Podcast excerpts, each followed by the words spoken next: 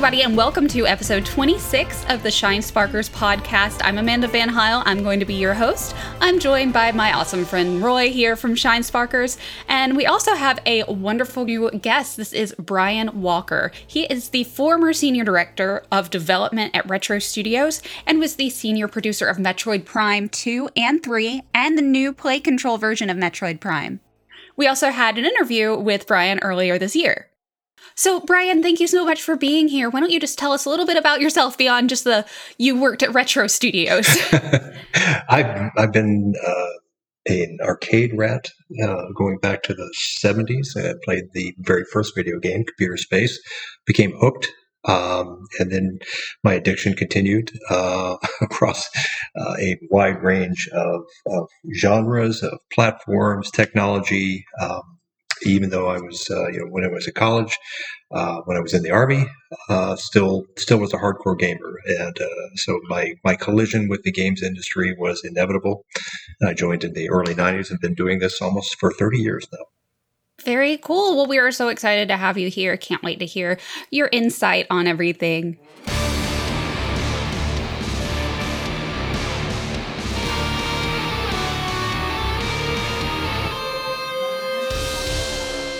So, for the interview we had with Brian earlier this year, we went into a lot of specifics on projects with Retro Studios, but this one we want to make it a little bit more laid back. So, Brian's got the freedom to go in depth as much as you want.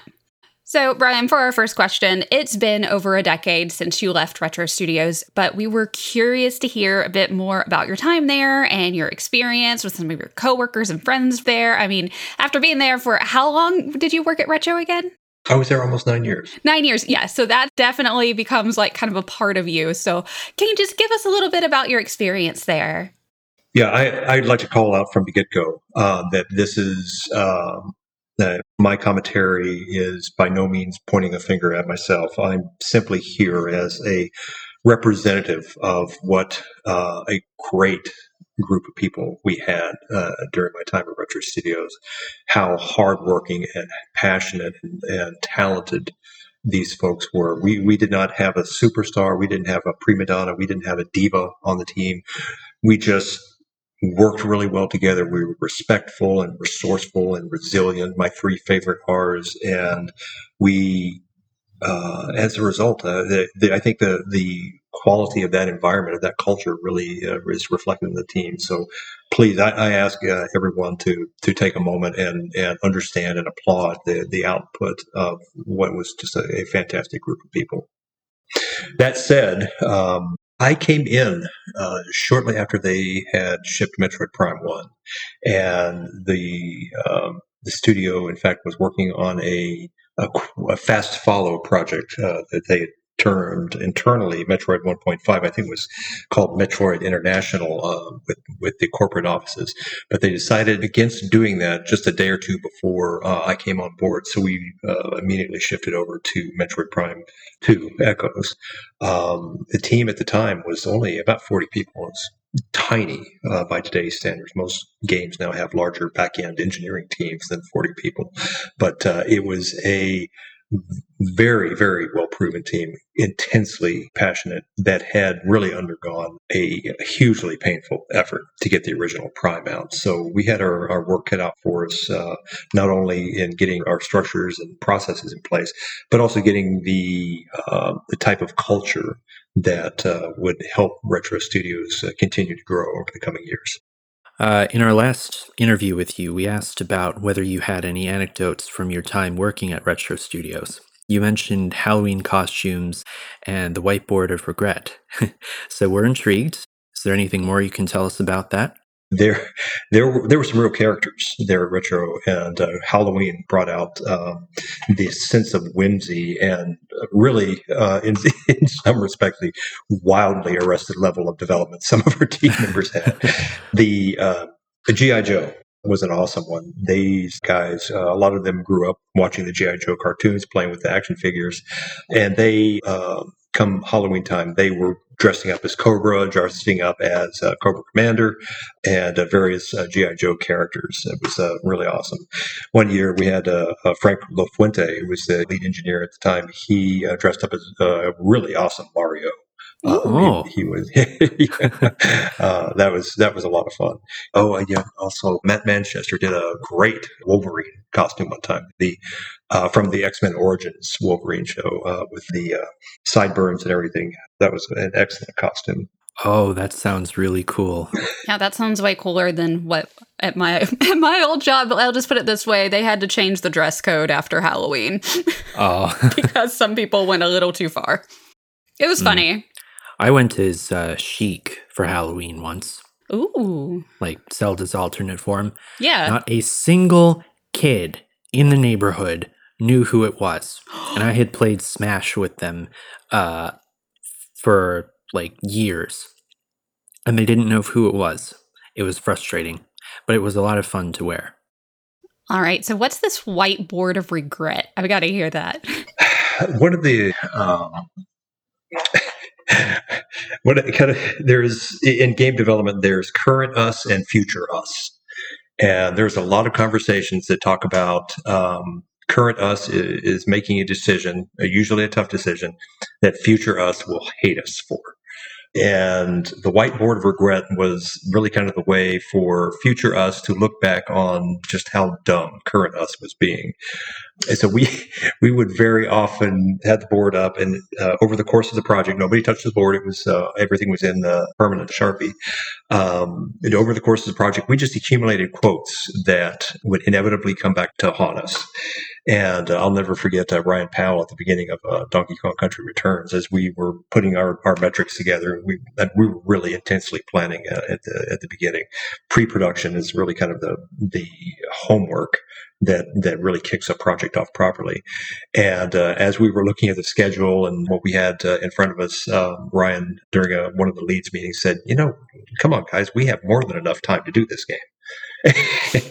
and, and that that one was probably the largest fun I think I've ever seen going up on the whiteboard for Regret.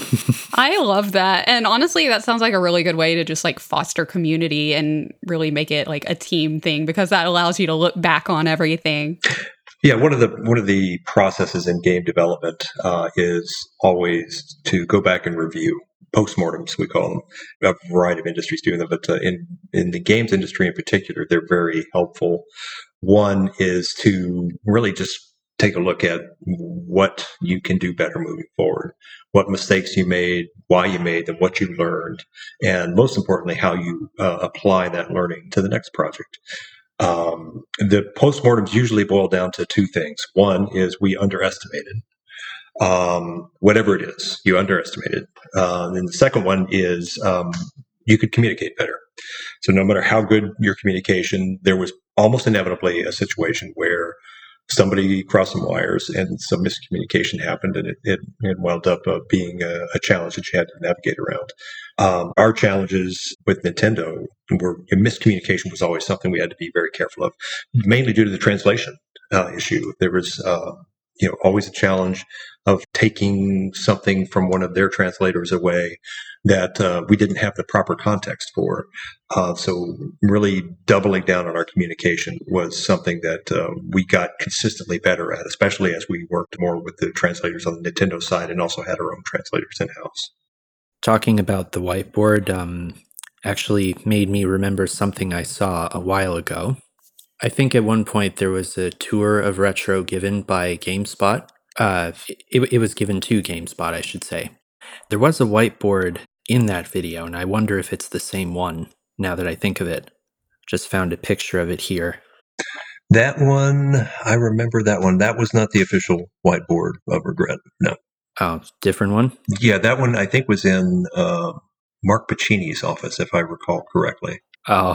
the if you see you see ship it kind of up in the upper right corner that was my stamp on retro studios um, if something was good that was uh, ship it that kind of became our mantra uh, kind of your bookem Danno catchphrase that's a good one yeah not, not a lot of people will recall that one but yeah that was it nice Well, speaking of working with so many great people, what was it like working with Mr. Tanabe, the producer of the Metroid Prime series at Retro?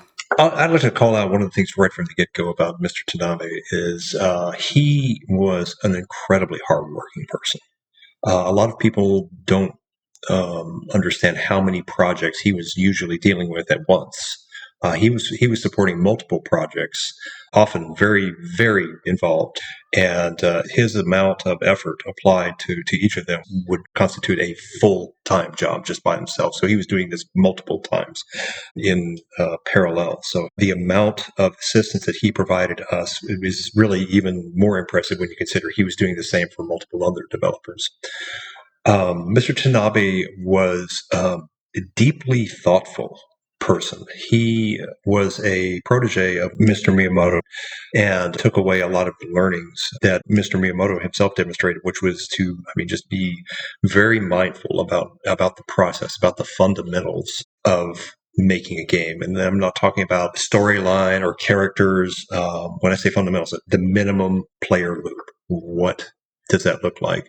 Uh, what does that feel like? Once you nail that player loop down, then you start blowing it up to, to include other things. But um, that degree of focus at the very core of a game is something that Mr. Tanabe brought forward and uh, helped us instill in the games that we worked on with him. Yeah, a bunch of interviews have uh, talked about Mr. Tanabe and how much of a work ethic he has. Yeah, Mr. Mr. Tanabe was uh, um, he he was a retro designer for all intents and purposes. Uh, the amount of input that he had, he we may as well have given him a desk at the studio. What really I think I would hold up as the ultimate contribution that he provided to us was in the boss designs of not just Metroid but also the Donkey Kong games. He uh, he had the best sense of pacing and difficulty and mechanics for a boss encounters that I've ever seen. Um, and we had really good designers um, and engineers uh, working on boss designs at Retro Studios. But Mr. Tanabe was able to come in and and guide the thought process, uh, guide the progression of the encounter, the, the timing. He he was truly a savant uh, at, at boss design. The bosses in the Prime series are probably some of the best of any game. I didn't know how involved he was with them, though. So that's really cool. Yeah, I think my, my overall favorite boss still remains Quadraxis from Echoes. Um, and Mike Wikan uh, was the designer who really did the heavy lifting with Quadraxis. And I believe, if I recall correctly, Paul Tozour um, was the uh, primary engineer behind that encounter. And Paul, we were really fortunate with uh, Paul because he had a really strong design sense as well. Um, and then Mr. Tanabe's uh, guidance on top of that. That's um, uh, that's probably one of the most well crafted, challenging, uh, and at times frantic boss encounter I've ever seen in a video game. It is the biggest Metroid boss ever, even bigger than Kraid. Yeah, it's um, yeah. We were we were doing Shadow of the Colossus before Shadow of the Colossus. That's a good way to look at it. Yeah. well, speaking of bosses, what were some of your favorites, along with like favorite environments and characters all across the Metroid Prime series. I know Quadraxis is great. Um, what were some others that you really liked? Um, I would hold up the Gandrayda encounter out of um, out of corruption. One because it's not obvious to the player. It, it's a hugely, hugely variable boss. Um, it's not obvious to the player how much work went into the Gandrayda encounter, but that's good because it, you're not supposed to know that. You're just supposed to know that it's an incredibly challenging, vibrant experience that plays to the personality of the Gandrayda character that we were um, working with. Of course, that came out of the Metroid Prime Hunters, um, but I think that one is um, is you know, really one of the more memorable ones I've had. That was a fun fight. Gandrayda is yeah. so cool. Yeah, it's that that was one of the, the most enjoyable parts of corruption is is working with those other bounty hunters as as boss encounters. I did wonder about Gandrayda because you mentioned how um, I guess making that fight was very complex. Specifically, like because she jumps around a lot and flips and is very acrobatic. Um, what went into that? Well, a lot of people would not immediately think of the the complexities of the AI uh, that's required, and not just the complexities of the AI to to have such a fast moving, uh, agile opponent, but also the complexities of the environmental design to support that kind of um, encounter. That's you know, we you know equally blessed. Gosh, what a great group of environment artists uh, and, and, designers that we have. The the designers were able to to put into place what we call the blue rooms, the initial structures and geometry of the encounter in a way that supported the Gandrayda uh, abilities, uh, especially the acrobatics. And then our environment artists came in and, and, overlaid those with ways, especially regarding the lighting and the overall uh, aesthetics of the environment, that also played very much to the to the Gandrayda character. I'm imagining just like watching something like that happen, like with motion capture or something, just seeing like somebody actually performing all that. Well, that's yeah, and that's something that um, you know, we did not use motion capture in anything that we did at, at Retro Studios uh, for the the uh, Prime or the DK series. Right. Yeah. Um, you know, now motion capture and full performance capture, in fact, with facial motion, fingers, hands, etc. That's almost a given in anything that you do. But uh, it, literally everything that we were doing were, was uh, basic IK and keyframe animation. Um, and that uh, especially uh, to do that by hand really calls out uh, the the skills of our animation team derek um, uh, derek Babkowski, will Bade, uh, steven safros etc and, and the rigging as well uh, dax pelota what i really liked about these guys is they always exceeded expectations with something. We had the spec, we had the design of exactly what we were looking for, and they were always able to add a a tweak, a little bit of a little flourish, a little extra personality that wasn't required. Uh, but that that extra five percent that they would always put in just was not just uh, indicative of the work ethic and the passion they had, but it helped motivate the entire team uh, when they saw their peers stepping up and giving it some extra love. Then they uh, followed that example.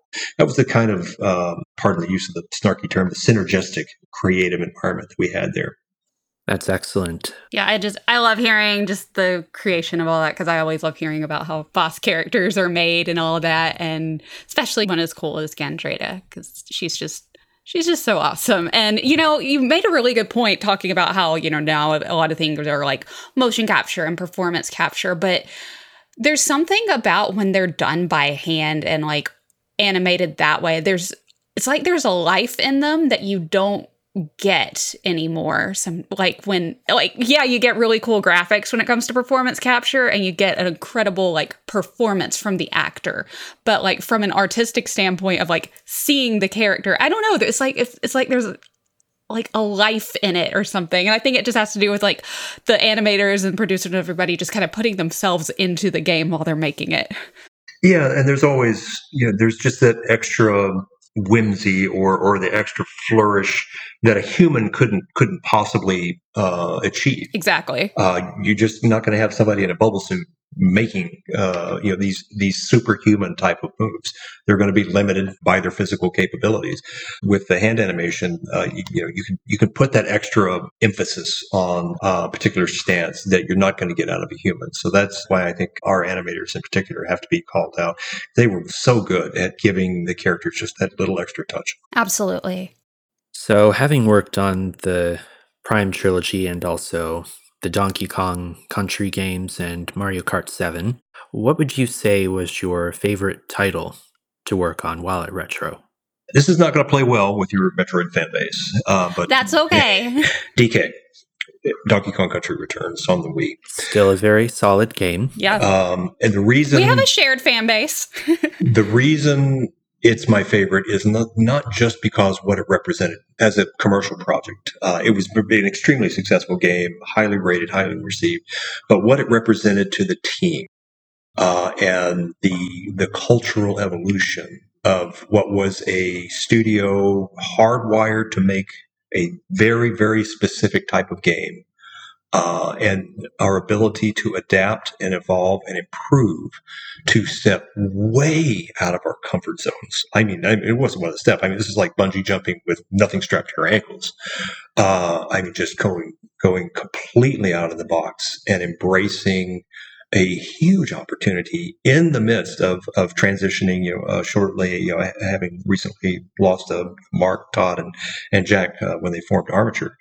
Um, and everybody came out of that process far more confident in not just the studio, not just uh, our ability as a team, but as individuals to stare down the barrel of what could have been perceived to be an insurmountable obstacle or incredible adversity and just quit, just roll up and and and give up. Um, but instead, we grabbed an opportunity and knocked it out of the park.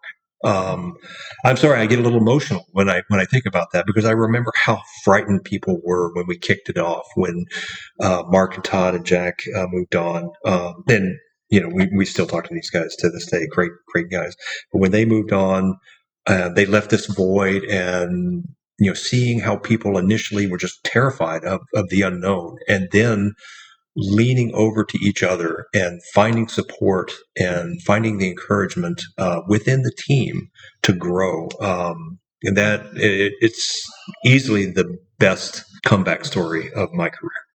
Well, never apologize for being emotional. That's what we want to we want to hear the really cool stories and like what really like stuck to you. So that's yeah. That's what we love hearing.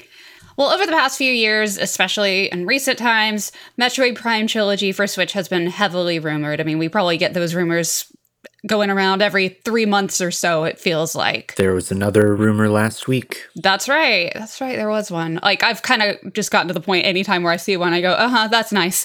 just keep scrolling.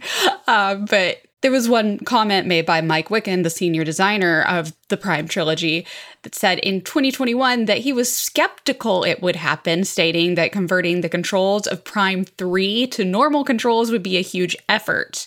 So, in theory, what challenges would a team have to address to make this possible? And I mean, do you think that might happen? I know you might not be able to answer the do you think that might happen because I don't want to get you in trouble for saying any like speculation or anything. Um, you know, there are a whole lot of folks still in retro that uh, you know I was with back in the day, and the the best thing about these these folks is they're professionals. They are never going to leak something to me, and I and I'm a professional as well, and I'm never going to dig into them, regardless of how much we trust people. It's just not done. It's it's it's bad form. So uh, I don't know. I have no idea. Uh, I understand the public announcements and I understand how people are doing on a personal level, but as far as what they're working on and the, and the status of it, um, I I honestly couldn't tell you. Well, like you were saying, you know, when people leak games and and all of that. It's it's so disrespectful to the artists and producers and writers and everything. Like let it come out on its own time. So i, I get what you're saying there. It's like you know people don't just say this sort of thing and it's out of respect for one another.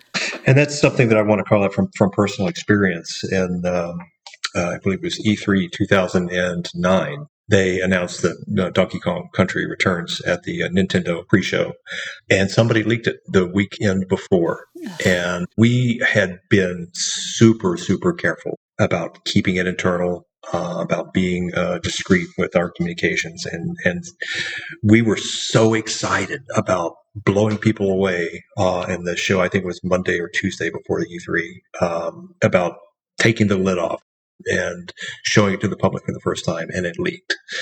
And the whole studio was just in this depression uh, when that happened. It, it, just, we had a great show. Uh, it was hugely well received. Uh, but the fact that we weren't able to fill the Nintendo mission of to surprise and delight the player just with the initial um, with the initial um, announcement really um, bothered us.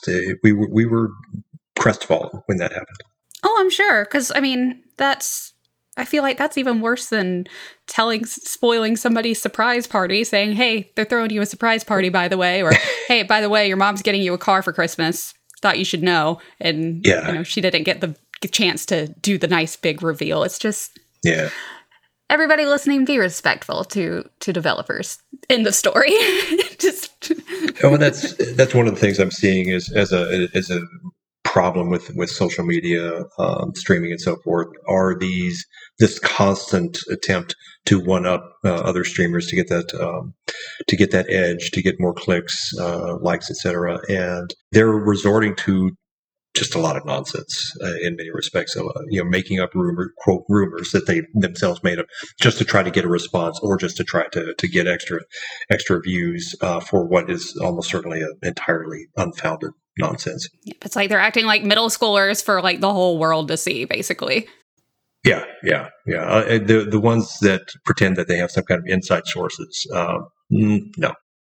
There are YouTubers who will take some, like, to use Metroid Prime 4 as an example. Retro occasionally posts jobs for, you know, new positions, and they look at the description and they sort of extrapolate from there oh, you want uh, a story designer who's going to work on cutscenes. That means it's going to have a massive story, and they spend the whole video could be like a minute long, but they make it go on for 15 minutes talking about completely other different things.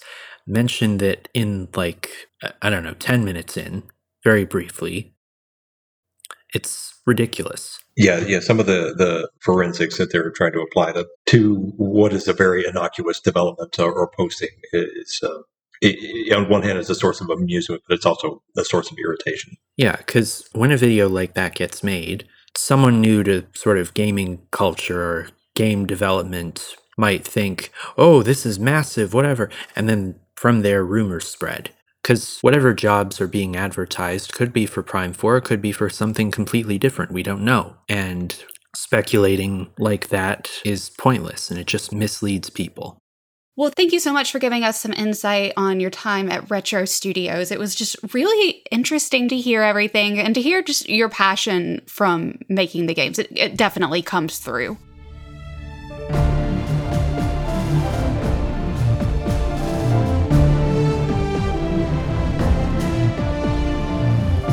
So now we're going to move on to our next topic, which is the corrupted bounty hunters, and we are going to imagine a scenario in which the three bounty hunters, Rundas, Ghor, and Gandrayda, are assisting the Galactic Federation against Dark Samus and the space pirates.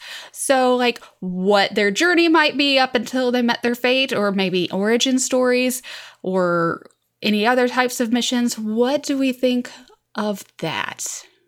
I remember reading a fan fiction story a long time ago, which was pretty decent for fan fiction. And with the exception of one sentence in Gandrayda's chapter, it's a very good work. Uh, it imagined their origin stories up to corruption and then sort of what happened as they were falling under Dark Samus's control and then after. For Rundus, who seems to be this very badass, laid back hunter. I imagine he had a whole bunch of adventures before corruption, like different bounty hunting missions where he would, I don't know, assassinate mercenaries or recover artifacts. And I'm imagining a sort of action flick style story with him. He's he's just so cool. Uh, especially when he's on the elevator. Hey, relax. We're the good guys. Justice will prevail and all that stuff. Right, Samus? Uh, Gandrayda is another really interesting character because she seems to play a lot of practical jokes and uh, she's always very playful or even flirtatious. So she could have a lot of fun.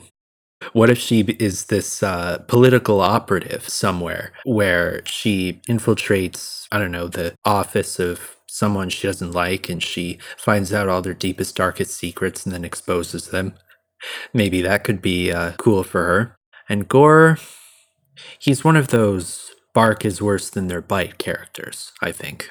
I mean, he's vicious toward his enemies, but the logbook said that he had a heart of gold and he donates all of his bounties to underprivileged people. So I imagine he goes on missions where he can be a bit more destructive, whereas stuff with Samus probably requires a bit more finesse. So, for instance, if they need him to go and clear out an entire planet of pirates or so- something easy to kill, not like Metroids where you have to have ice beam and missiles. I think I would probably want like an origin story. Yeah. Maybe like in the I would so I know it sounds silly, but like have the three of them in the game together, like kind of like it's Kingdom Hearts and Birth by Sleep. Um, because you have like the three different routes you can play. You can play as each one, and then like the story like kind of builds on each other, and then you learn all about them, and then like you you get to empathize with them a bit more. And I think that's just really cool because it's I love anything that really builds on characterization, seeing because like I have, you know, I have an acting background, so I really like understanding the characters and trying to figure out where they come from and why they do certain things. So I would like I'd really like an origin story where you get to do the different routes one for each one, but then they still like kind of work together at times. That would be super cool. I'm really interested to see um, how the team, uh, or even if the team, develops more of these uh, bounty hunter stories uh, outside of Samus. There's an interesting challenge here in that the Metroid Prime series is based on solitude. It's based on a lone hero and a environment that is um, you're very much in isolation. Uh, and by introducing some of these uh, other bounty hunters, that sense of isolation is is um, dispelled to some degree. But to what degree, and how do these other bounty hunters, when they're not in the sphere of influence of Samus, what are these other bounty hunters doing, and how do they go about that? There's so much more to explore there. I'm really excited to see if uh, Prime Four or any of the other uh, future Primes. or future Metroid titles uh, investigates it further. I hope so because they're too cool of characters to just relegate them to one single game. I want to see more of them. There's always this um, this kind of undercurrent of rivalry uh, with Sylux and Samus in particular, and Sylux is you know his motivations are other than being a rival of Samus. Does that make him evil? Does that make him chaotic neutral? what what are we what are we looking at is, is how he operates. Uh, I think Sylux to me is is one of the more intriguing uh, opportunities with the bounty hunters. Yeah, we had an interview with the story designer of Hunters a few years ago, and he says that there is a great backstory with a lot of layers written up for Sylux. Didn't tell us what that was, of course, but I'm really intrigued to see what that is. I just hope that, you know, whatever Sylux's story is, it should cause us to think. We should be a little bit conflicted about Sylux, maybe. Yeah, agreed. Whether he's evil or not, or you know what his motivations are. Yeah, that's that's that's really intriguing. I, I, I like blank canvases like that.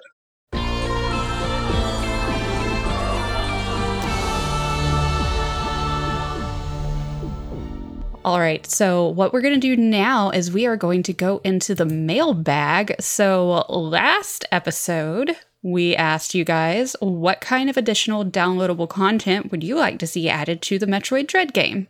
Metroid Theorist says different character modes, even if it's just another playable character besides Samus.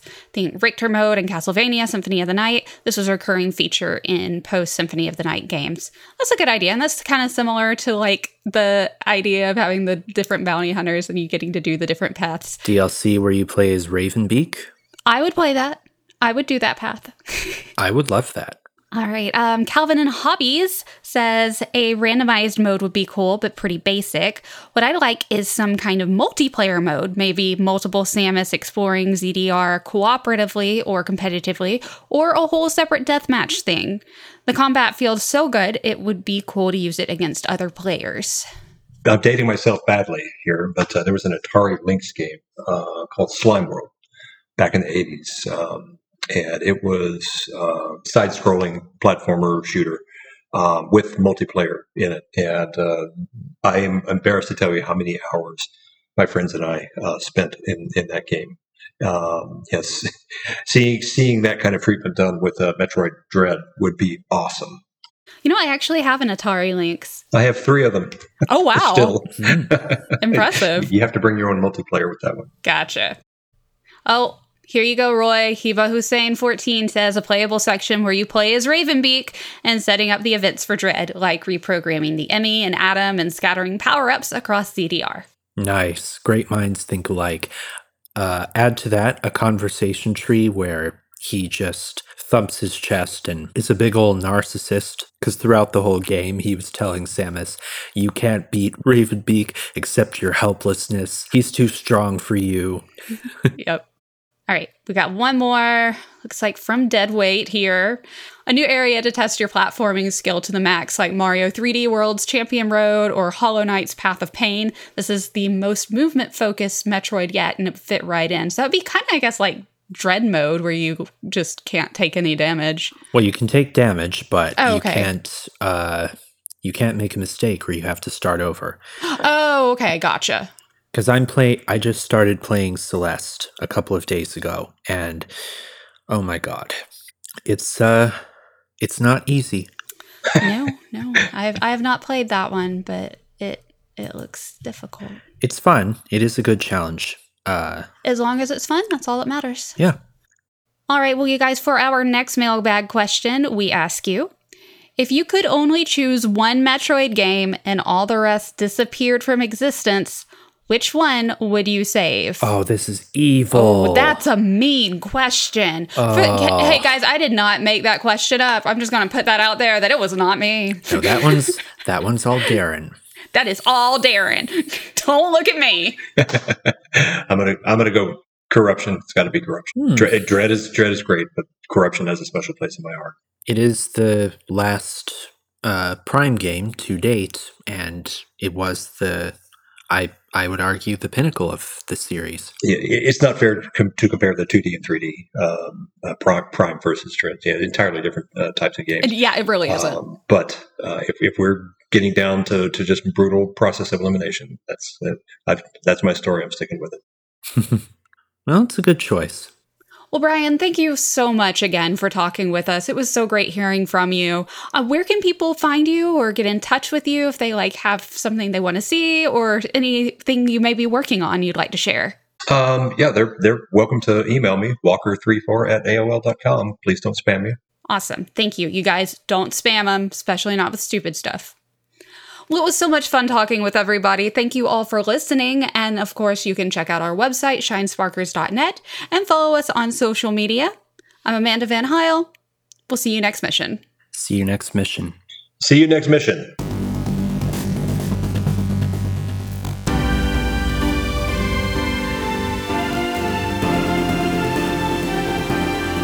Can you tell us a little bit about who all, like, just what it was all, the whole, eh, let me try that again. I'm so sorry. There was the one comment made by Mike, and I'm sorry, is it Wyken or Wiccan?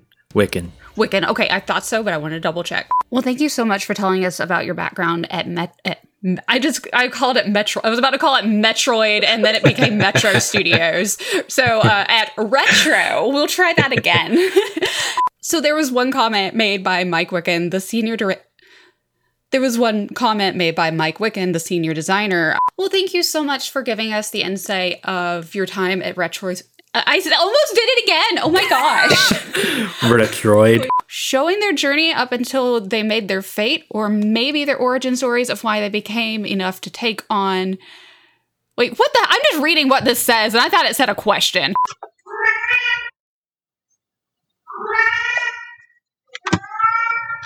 Awesome. Thank you. You guys don't spam him, especially not with stupid stuff. he does not want weird pictures of Samus every day. Oh no. Oh, you- yikes! Yes, and, and and we have seen some. I, I don't doubt it. If a character exists, that exists. I'm just imagining somebody just like come just drawing like Samus's feet or something. Ew, ew, yeah, no, yeah.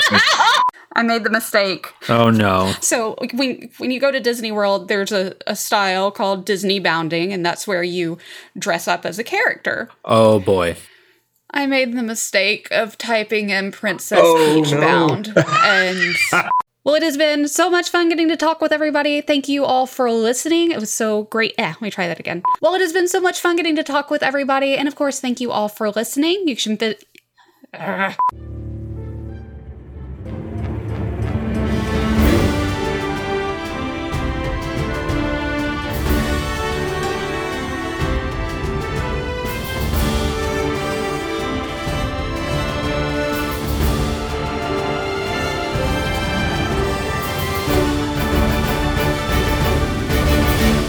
The Shine Sparkers podcast is edited by Darren Kerwin, Stefan Wells, and Giulio Bruschini, with music from Maserati.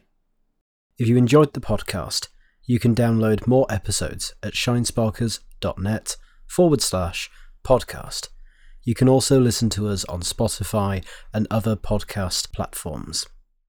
For the latest Metroid news, community features, and exclusive content, you can find us at shinesparkers.net, Twitter, Facebook, Instagram, and YouTube. See you next mission.